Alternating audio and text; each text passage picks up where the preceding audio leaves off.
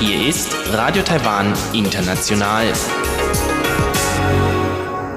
Herzlich willkommen zum halbstündigen deutschsprachigen Programm von Radio Taiwan International. Am Mikrofon begrüßt Sie Sebastian Hambach. Und folgendes haben wir heute am Montag, den 31. August 2020 im Programm. Zuerst die Nachrichten des Tages.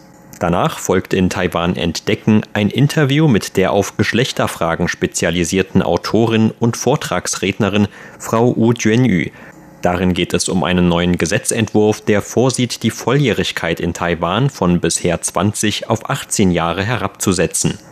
Und zum Abschluss berichtet Eva Trindl in Taiwan Monitor über die Hintergründe zum Besuch des US-Gesundheitsministers Alex Azar in Taiwan.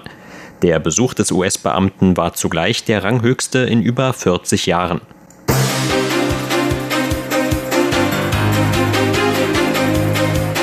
Tschechiens Senatspräsident wohnt Unterzeichnung von Abkommen bei.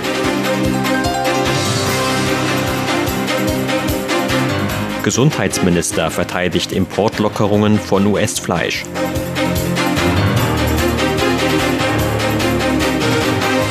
Und US-Zerstörer durchquert Taiwanstraße. Die Meldungen im Einzelnen. Vertreter Taiwans und der Tschechischen Republik haben heute Dokumente zur Zusammenarbeit im Bereich smarte Industrien unterzeichnet. Dabei war auch Tschechiens Senatspräsident Miloš Vystrčil anwesend, der sich derzeit mit einer Delegation zu einem sechstägigen Besuch in Taiwan aufhält. Die Details der Vereinbarungen wurden nicht veröffentlicht. Wirtschaftsministerin Wang Meihua sagte allerdings im Vorfeld der Unterzeichnung, dass die Vereinbarungen dabei helfen würden, die bilaterale Kooperation zwischen Taiwan und Tschechien zu vertiefen, in einer Zeit, in der globale Lieferketten durch die Covid-19-Pandemie unterbrochen worden seien. Überschattet wurde die Veranstaltung von Äußerungen des chinesischen Außenministers Wang Yi. Der hatte Vistrichils Besuch in Taiwan zuvor als, so wörtlich, offene Provokation bezeichnet. Für sein so wörtlich kurzsichtiges Handeln und seinen politischen Opportunismus werde er einen hohen Preis zahlen, so die Drohung des chinesischen Außenministers. Taiwans Wirtschaftsministerin Wang Meihua verwies dagegen auf gemeinsame Werte Taiwans und Tschechiens. Beiden Seiten ging es nicht nur um einen engen Handelsaustausch, sondern auch um universelle Werte wie Demokratie, Freiheit und Menschenrechte. Demokratische Länder müssen auch in ihrem Streben nach wirtschaftlicher Entwicklung und Wachstum an diesen grundlegenden Werten festhalten. In den Worten von Senatspräsident Vistrichel wenn man diese Werte für Reichtum opfert, wird zuletzt auch kein Reichtum mehr übrig bleiben. So Wang. Bistrichel sagte in seiner Ansprache, die Hauptaufgabe für Politiker liege darin, gute Umgebungen zu schaffen, die den Unternehmen helfen. Und die Unternehmen müssten wiederum zusammenarbeiten, um den größtmöglichen Erfolg zu erzielen. Das sei auch das Ziel dieses Besuchs, bei dem die ganze Welt zuschaue, so Bistrichel. Gesundheitsminister Chen Shih-chung hat heute die Lockerung von Einfuhrbeschränkungen für Schweine- und Rindfleisch aus den USA verteidigt. In einem Radiointerview sagte Chen, dass die Entscheidung der Regierung im Einklang mit internationalen Trends liege. Die Freigabe für den Import von US-Schweinefleisch, das Rückstände des Tierarzneimittels Ractopamin enthält, war zuvor auf heftige Kritik gestoßen. Die Verwendung von Ractopamin ist in Taiwan verboten, weil es Bedenken über mögliche Gesundheitsrisiken gibt. Chen verwies heute auf eine Risikobewertung der Landwirtschaftskommission aus dem Jahr 2019. Daraus gehe hervor, dass Fleisch von Tieren, denen Ractopamin zugeführt wurde, sicher für den Verzehr durch den Menschen sei. Das Risiko für den Verbraucher durch Rückstände sei demnach akzeptabel. Washington hat Taiwans Widerstand gegen den Import von Schweinefleisch mit Ractopaminrückständen in der Vergangenheit als eine Barriere für Verhandlungen über ein mögliches Handelsabkommen bezeichnet. Chen sagte, für Verhandlungen braucht man erst eine Position. Diese Position erhält man durch gegenseitigen Respekt und indem man sich an wissenschaftliche Grundlagen hält. Wenn man selbst das nicht tun kann, wie soll Taiwan dann eine höhere Position bekommen? Mit einer solchen internationalen Position kann man dagegen viele Verhandlungen führen. Präsidentin Tsai Ing-wen hatte am Freitag Lockerungen für Schweine- und Rindfleischimporte aus den USA bekannt gegeben. So darf in Zukunft auch Fleisch von Rindern aus den USA eingeführt werden, die über 30 Monate alt sind.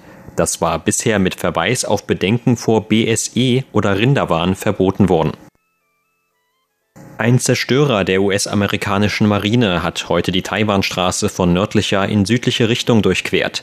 Dabei handelte es sich laut einer Pressemitteilung von Taiwans Verteidigungsministerium um eine Routinefahrt.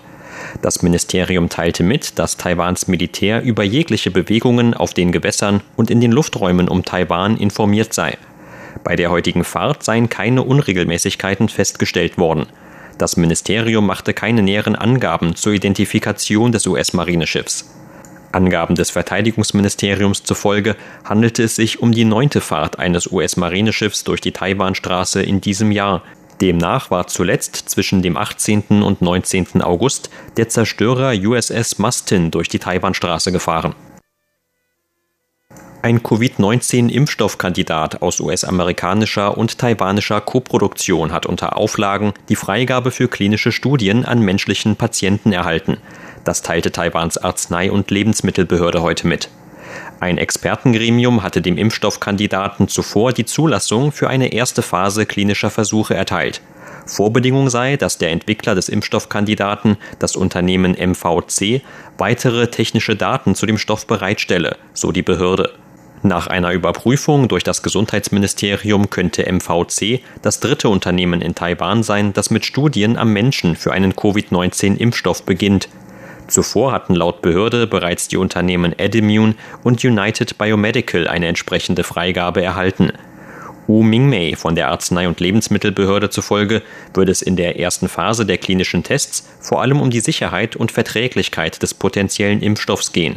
Derzeitige Planungen sehen dafür zweimonatige Tests an etwa 100 Probanden vor, so Wu. Die Global Workers Association Taiwan organisiert auch in diesem Jahr ein Fußballturnier für ausländische Arbeitsmigranten. Das Finalspiel soll am 22. November im Bezirk Banqiao von New Taipei City stattfinden, wie der Verein heute bekannt gab. In Taiwan leben derzeit etwa 720.000 ausländische Arbeitsmigranten. Im letzten Jahr gründete die Global Workers Association Taiwan eine Fußballliga für die Arbeitsmigranten. Derzeit gehören der Liga 24 Mannschaften und 840 Spieler an. In Nord-, Mittel- und Südtaiwan finden allein in diesem Jahr 104 Fußballspiele statt. Vereinsgründerin Karen Xu sagte gegenüber Journalisten heute, dass sich der gute Ruf der Liga bereits herumgesprochen habe. So werde der Verein in Zukunft vom Asiatischen Fußballverband unterstützt.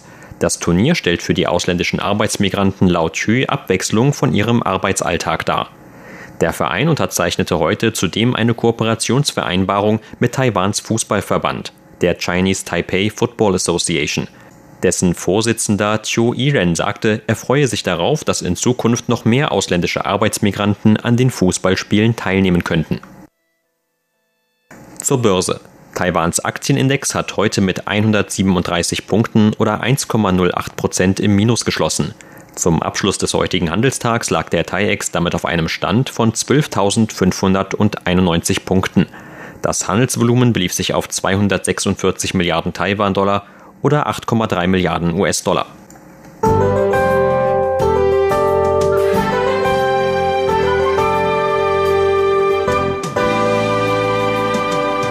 Das Wetter war heute in weiten Teilen des Landes wechselhaft mit kürzeren Regenschauern am Nachmittag, vor allem im Norden Taiwans.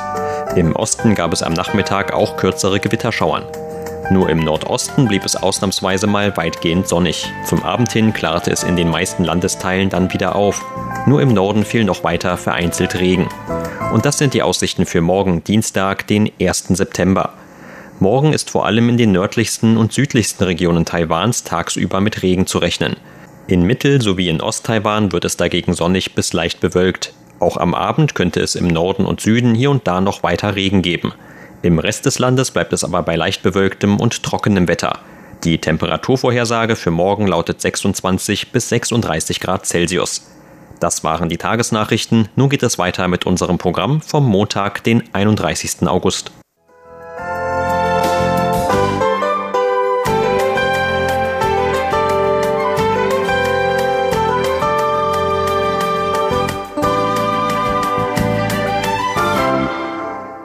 Nun folgt Taiwan entdecken.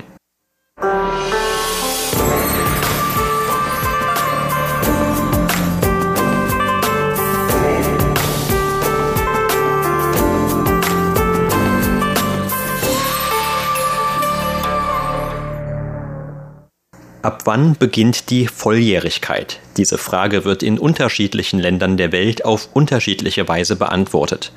In Taiwan gilt bisher ein Alter von 20 Jahren als Beginn der Volljährigkeit.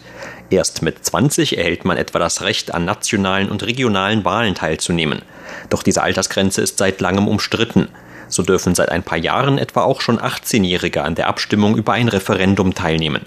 Außerdem ist 18 seit längerem die Altersgrenze für die volle Strafmündigkeit in Taiwan. Diese unterschiedlichen Altersgrenzen führen zu einer Situation, in der 18-Jährige derzeit im Militär dienen, aber keinen Handyvertrag unterschreiben dürfen, in der sie zwar strafmündig sind, aber nur mit Zustimmung eines gesetzlichen Vertreters heiraten dürfen. Diese Situation will die Regierung mit einem vor kurzem neu vorgelegten Gesetzentwurf ändern. Der Entwurf sieht vor, das Alter der Volljährigkeit einheitlich auf 18 Jahre abzusenken. Zu diesem Thema sprach im Interview mit RTI die auf Geschlechterfragen spezialisierte Autorin und Vortragsrednerin Frau Wu Juanyu. Das Vorhaben der Regierung sorgte bei vielen Eltern im Land allerdings zunächst nicht nur für Zuspruch, sondern vor allem auch für Kritik. Viele Eltern in Taiwan befürchten offenbar, dass ihre 18-jährigen Kinder mit der auf sie zukommenden neuen Verantwortung überfordert sein könnten. Die Sorgen der Eltern sind etwas Normales. Sie fragen sich, ob ihre Kinder damit zu viele Rechte bekommen und zum Beispiel die Möglichkeit erhalten könnten, zu früh das eigene Heim zu verlassen und selbst eine Familie zu gründen. Tatsächlich sind die meisten jungen Leute in Taiwan heute mit 18 Jahren noch in der Schule. Zu einem frühen Verlassen des Elternhauses kommt es eigentlich nur in zwei Ausnahmefällen. Der eine ist, dass es den jungen Leuten innerhalb der Familie an Wärme fehlt und sie das familiäre Umfeld daher möglichst schnell verlassen wollen. Der zweite sind mögliche Kurzschlussreaktionen von frisch Verliebten. Diese Eltern fragen sich nun, ob es mit der Herabsetzung der Volljährigkeit auf 18 Jahre häufiger zu Fällen kommen könnte, in denen die Kinder zu früh das eigene Heim verlassen. In den allermeisten Fällen besuchen die Kinder aber noch die Schule, selbst wenn sie vielleicht schon einen Nebenjob haben. Die meisten Eltern machen sich eigentlich aber um ein ganz anderes Problem Sorgen, nämlich, dass ihre Kinder gar nicht heiraten oder gar keine Familie gründen wollen. Solche Aussagen haben wahrscheinlich die meisten Eltern schon mal von ihren Kindern gehört. Tatsächlich gibt es die Volljährigkeit ab 18 Jahren schon in über 100 Ländern der Welt. Damit erhalten die jungen Leute dort alle Bürgerrechte. Es handelt sich dabei also um einen Trend, der früher oder später auch zu uns finden musste. Man sollte die Sorgen der Eltern also erst einmal beiseite lassen und stattdessen über das wichtigere Thema nachdenken, wie man dem eigenen Kind die damit zusammenhängende Verantwortung vermittelt, anstatt es einfach nur zu belehren. Frau U sieht eine Gefahr darin, dass Eltern ihre jungen erwachsenen Kinder aufgrund der neuen Gesetzlage unter Druck setzen könnten. Besser sei es, möglichst früh und offen mit den Kindern über die damit einhergehende Verantwortung zu kommunizieren.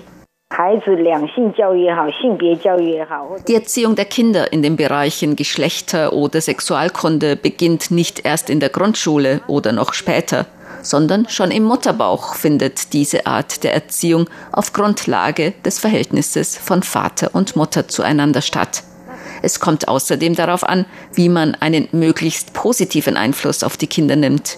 Ich kenne da das Beispiel einer Mutter aus Taichung, deren junge Tochter zu ihrem Freund ziehen wollte.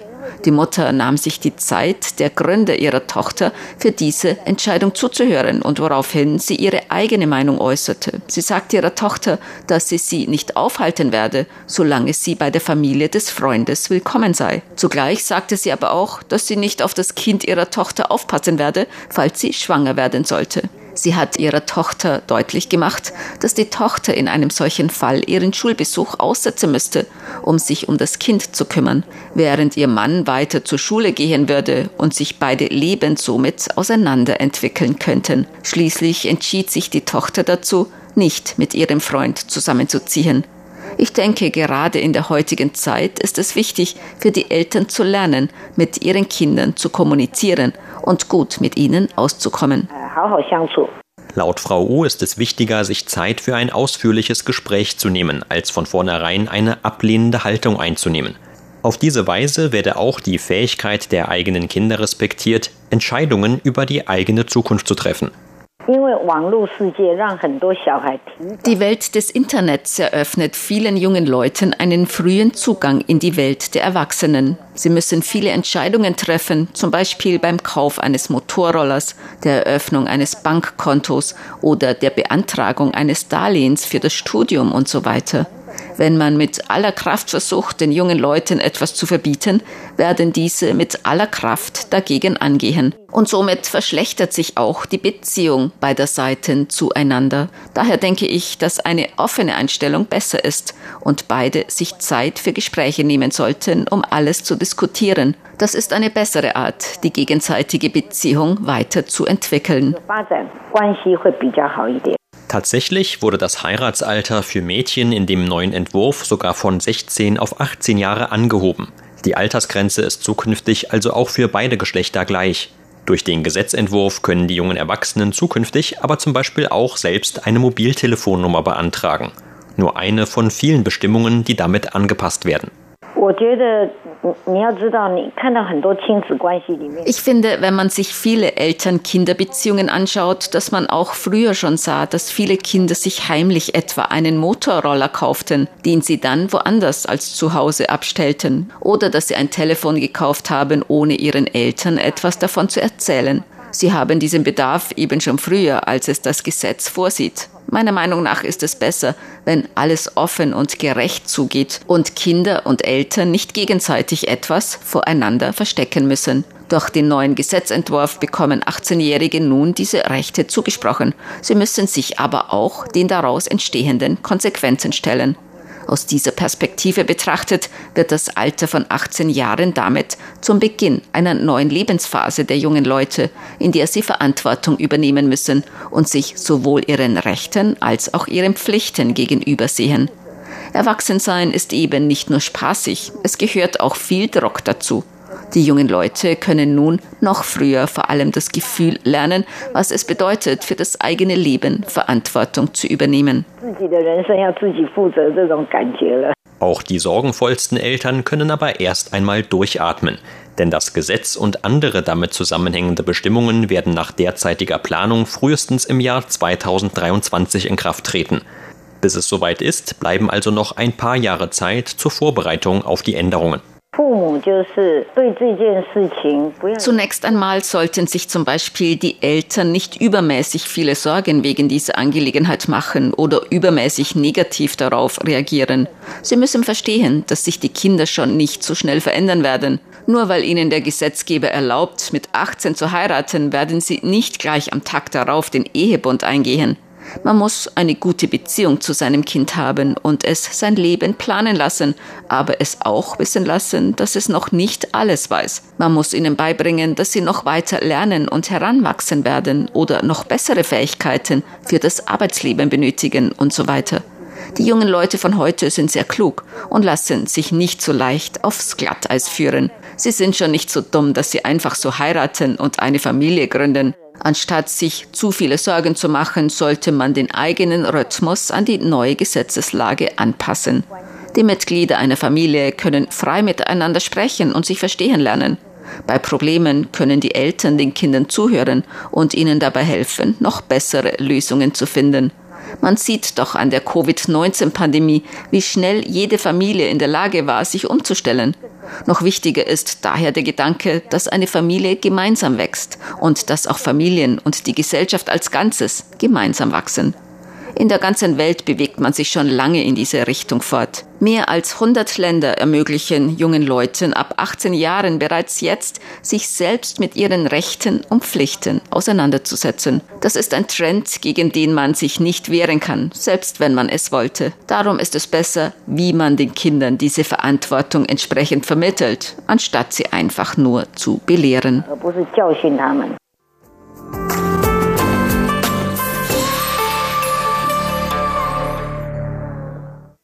Hören Sie nun zum Abschluss des heutigen Programms eine neue Ausgabe von Taiwan Monitor, präsentiert von Eva Triendl.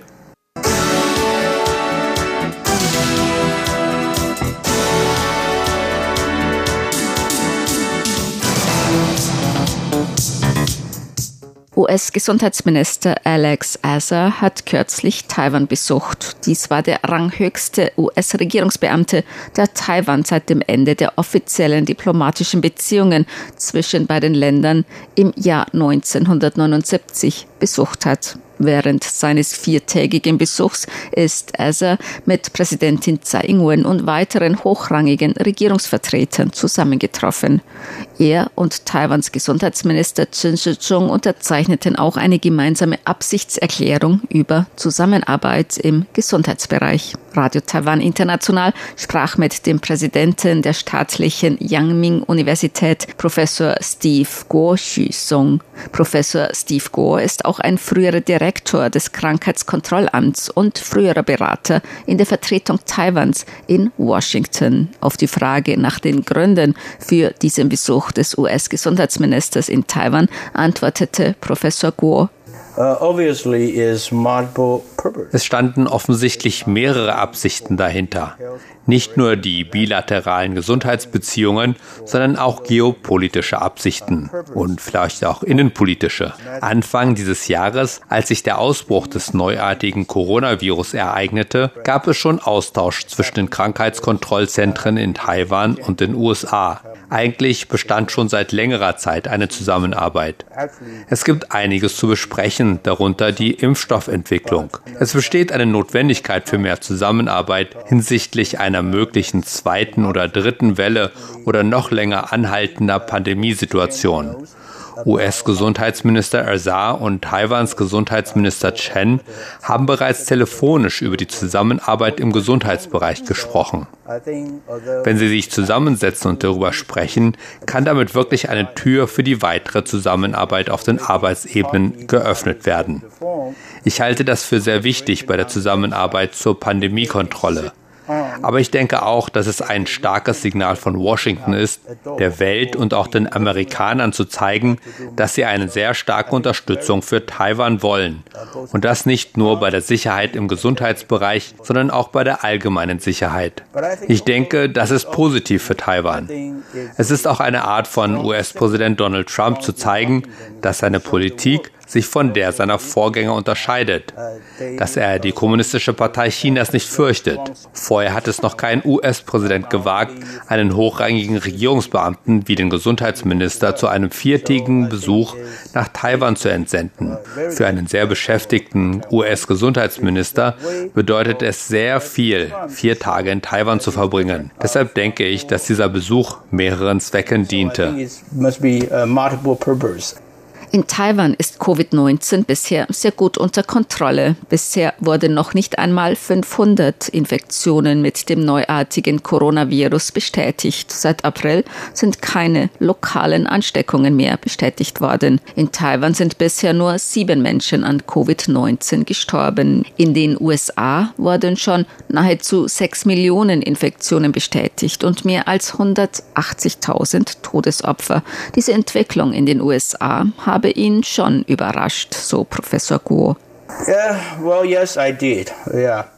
Ja, ich war in gewisser Hinsicht schon sehr überrascht, weil ich sehr viele Jahre mit den US-Zentren für Krankheitskontrolle zusammengearbeitet habe. Und wir haben eigentlich viel von den US-Zentren für Krankheitskontrolle gelernt. Man braucht nur an den Ausbruch von SARS im Jahr 2003 zurückzudenken. Aber in gewisser Hinsicht würde ich sagen, dass auch Pech eine Rolle spielte. Es passierte zu einer Zeit, in der Wahlen anstanden. Und der Präsident sah die Gefahr, dass er die Wahl verlieren könnte. Und deshalb spielte die Politik eine Rolle. Genau wie im Jahr 2003 beim SARS-Ausbruch in Taiwan. Das war das Jahr vor den Wahlen. Wir haben diese Erfahrung auch gemacht. Ich denke, die USA könnten es besser machen. Es wurde viel darüber gesprochen, warum die USA nicht gut mit der Corona-Krise fertig wurden dass es vielleicht an der politischen Führung liegt, an der Kultur oder andere Ursachen hat. Darunter Fehler bei den Testungen in der Frühphase durch die US-Zentren für Krankheitskontrolle und so weiter. Aber ich bin ziemlich sicher, dass sie diese Schwierigkeiten überwinden werden. Auf die Frage, ob die USA auch von einigen Erfahrungen in Taiwan profitieren könnten, antwortete Professor Guo. Diese Frage wurde mir schon oft gestellt.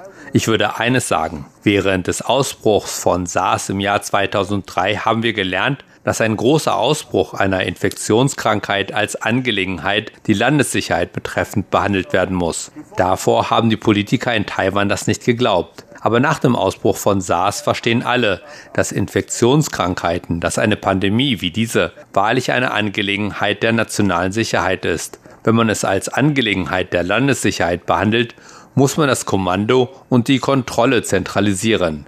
Das ist in den USA vielleicht schwierig, aber die USA haben die schon vorher getan. Nach dem Terroranschlag auf das World Trade Center am 11. September 2001, aus Angst vor Anschlagsanschlägen zum Beispiel, hatten die USA das Kommando ziemlich erfolgreich zentralisiert, damit das System nicht so fragmentiert ist, wie wir es kürzlich gesehen haben. Und ich weiß, dass man in den USA darüber spricht, wie man das Kommandosystem nach diesem Ausbruch ändern kann, damit sie bei der nächsten Pandemie besser vorbereitet sind. Außerdem funktioniert das Krankenversicherungssystem hier in Taiwan sehr gut bei der Kontrolle und Prävention einer Pandemie wie dieser. Ich glaube nicht, dass die USA ein System wie das in Taiwan kopieren könnte aber sie könnten eine Infrastruktur schaffen, durch die sie die Informationen der Menschen zusammenlaufen lassen können, damit sie in einer Krise wie dieser ein besseres Nachverfolgungssystem haben. Ich weiß von Gesprächen mit Freunden in den USA, dass sie schon eine geraume Zeit darüber nachdenken. Meiner Meinung nach gibt es nicht viel, das sie lernen können, aber ich denke, es ist mit Sicherheit hilfreich für die US-Regierung und die Gesundheitsexperten beim Überdenken ihrer Strategie des Gesundheitssystems für zukünftige Reformen. Uh, for better uh, reform uh, down the road. Die Gesundheitsminister der USA und Taiwans unterzeichneten während des Besuchs Assers in Taiwan eine Absichtserklärung über Kooperation zwischen beiden Ländern. Gemäß Professor Go ebnet dies den Weg für Zusammenarbeit auf den Arbeitsebenen. Ich kenne nicht alle Einzelheiten, aber ich habe einige Berichte über die Absichtserklärung gelesen. Sie ist recht allgemein und breit gehalten, nicht wirklich sehr spezifisch. Manche haben die Absichtserklärung als so inhaltslos kritisiert, dass sie mehr tun sollten, zum Beispiel Taiwan gewisse Versprechen zu geben bei Impfstoffen und so weiter. Als ehemaliger langjähriger Gesundheitsattaché in Washington denke ich, dass es gut genug ist. Durch diesen offiziellen viertägigen Besuch des US-Gesundheitsministers in Taiwan und durch die offizielle Unterzeichnung einer Absichtserklärung wurde eine Tür für die Arbeitsebene geöffnet. Ich meine damit für die Zusammenarbeit des Krankheitskontrollamts Taiwans und der Zentren für Krankheitskontrolle der USA oder der beiden Behörden für Lebensmittel- und Arzneimittelkontrolle. Diese können weitere Details ausarbeiten. Und anstatt Impfstoffe von den USA zu erhalten, ist es meiner Meinung nach wahrscheinlich wichtiger, dass wir gemeinsam regulatorische Prozesse bei der Impfstoffentwicklung finden, sodass die Impfstoffentwickler und Hersteller in Taiwan und den USA den gleichen regulatorischen Prozessen folgen können, um eine Zulassung für den Markt zu erhalten. Damit würde man eine Menge Zeit sparen.